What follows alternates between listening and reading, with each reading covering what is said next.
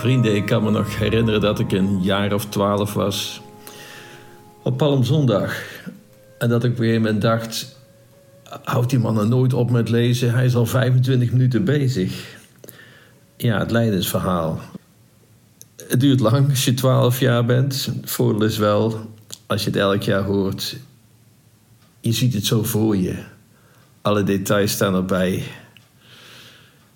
En dit is een, een wonderlijk verhaal, ook onbegrijpelijk. Het meest onbegrijpelijk vond ik als twaalfjarige nog. Waarom noemen ze deze vreselijke kruisdood in godsnaam Goede Vrijdag? Dat is de dag waarop het gebeurde. Alles was natuurlijk verschrikkelijk aan die dag. Al het kwaad wat je je maar in kunt denken komt daar bij elkaar. Goede Vrijdag.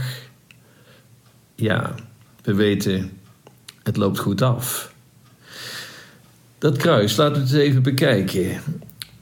We zien daarin niet alleen maar een vreed martelwerktuig. Dan zouden we het niet in onze kamers hangen en gebeden beginnen en eindigen met een kruisteken.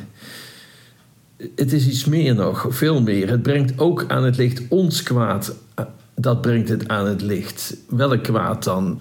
Nou, lees het er maar op na, het Leidensverhaal de stommiteiten, apostelen die niet begrepen, het verraad, Judas, het onbegrip. De leerlingen vluchten allemaal weg, de trouweloosheid, de ontkenning, Petrus tot driemaal toe, onrecht, Pilatus wist dat Jezus onschuldig was. Neem me maar mee, hij waste zijn handen in onschuld. De ontkenning van de mensen die eigenlijk wisten dat hij onschuldig was, maar ze joelden hem uit. De agressie van het volk, de bespotting, zijn het nou dezelfde mensen die kort daarvoor hem binnenhaalden? Hosanna, gezegend die komt in de naam van de Heer, Hosanna. En dan nu bespotten, het volk dat zo makkelijk meewaait met alle winden. De bespuwing, de vreedheid van de soldaten. In het kruis zien we ook al ons kwaad dat aan het licht komt. En dit alles wordt onthuld in die kruisdood van Jezus, die al het kwaad op zich neemt. Het lam Gods, hè? het lam dat geofferd wordt met Pasen, het bloed van het lam. Hij is het lam, het lam Gods dat de zonde van de wereld wegneemt. En het is goed dat het aan het licht komt, het kwaad. Jezus, hij is het licht der wereld. Laat zijn licht op je schijnen. Waarom? Waarom is dat het goed is dat het aan het licht komt? Iets moois wat in het licht staat, dat wordt door het licht alleen maar mooier.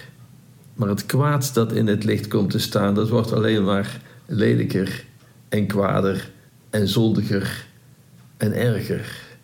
En het is goed dat het aan het licht komt. Waarom? Laat ik een simpel, onnozel voorbeeldje noemen. Ik ken iemand die gaat al jaren niet naar de tandarts uit angst voor uh, het vonnis van de tandarts. Uiteindelijk is hij toch gegaan en er was nogal wat aan de hand. En dat geeft kans op verbetering.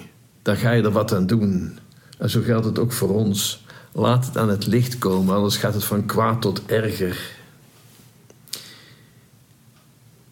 Even naar het intocht-evangelie. Jezus komt Jeruzalem binnen. Hosanna, het volk roept hem toe. Ze zwaaien met grote palmtakken, ze, ze spreiden hun mantels uit op de weg. Alleen voor een koning doen ze dat. Er staat een onbeduidend zinnetje in dat intocht-evangelie. De Heer zegt: ga naar de stad, daar vind je een, een, een veulentje waar nog nooit iemand op gezeten heeft. Maak dat los en neem het mee. En als iemand vragen stelt van hé, hey, wat doe je daar? Zeg maar, de Heer heeft het nodig. Wat op zich vreemd is, als ik, ik zie me al hier naar de, het dorp gaan, naar het centrum, en daar zomaar een fiets van een ander meenemen. En dan roept iemand: hey, hey, wat doe je daar? En dat je dan zegt: ja, mijn baas heeft het nodig. En dat ze dan zeggen: nou, dan is het goed. Maar zo ging het wel. De Heer heeft het nodig. Het gaat om een ezeltje, een veulentje. En dat is een beest dat trekt niet de aandacht. Dat, dat doet een vurig paard wel, hè. Nee, een ezeltje niet. Dat is nederig. De aandacht gaat naar degene die op hem mag zitten. Het is een lastdier. Hij draagt de lasten. De Heer heeft het nodig. Dat is een mooi zinnetje. Ik heb eens gehoord dat iemand dat op zijn printje had staan bij zijn priesterwijding. Een tekening van een ezeltje. En dan de priester erop. De Heer heeft het nodig. De Heer heeft mij nodig. Hij kan me gebruiken. En ik wil nederig zijn voor Hem. En ik laat me graag gebruiken in Zijn dienst. De Heer heeft het nodig. Dat veulentje.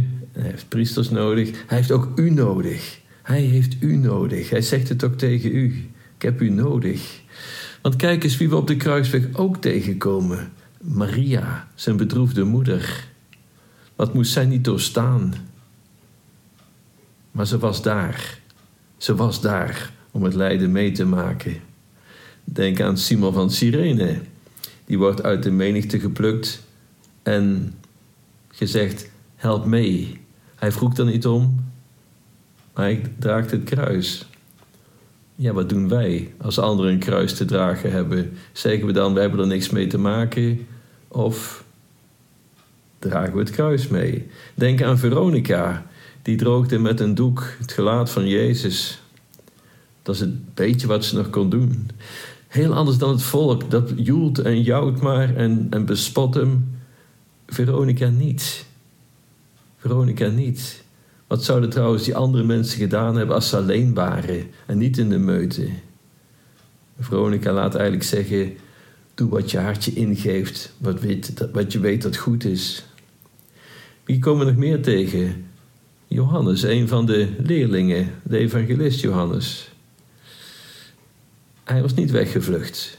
Was nog maar een jongen. Hij wordt als enige ook altijd zonder baard afgebeeld. Gewoon omdat hij nog jong was, waarschijnlijk een jaar of 17. En ik blijf het frappant vinden, want dan komt erop neer dat toen Jezus hem riep, was hij dus ongeveer een jaar of 14. En Johannes, die volgde Jezus op zijn tocht. Denk ook aan Jozef van Arimathea. Die liet zich niet veel gelegen wat zijn medeschriftgeleerden en fariseeën ervan vonden. Nee, hij stond zijn graf af aan Jezus. Goed, nu even de vraag, een lastige vraag. Aan welke kant staat u? Aan de kant van de verraders, de onrechtmatigen, de agressors enzovoorts? Of aan de kant van Maria, van Simon, van Veronica, van Jozef, van Johannes? Wees eerlijk.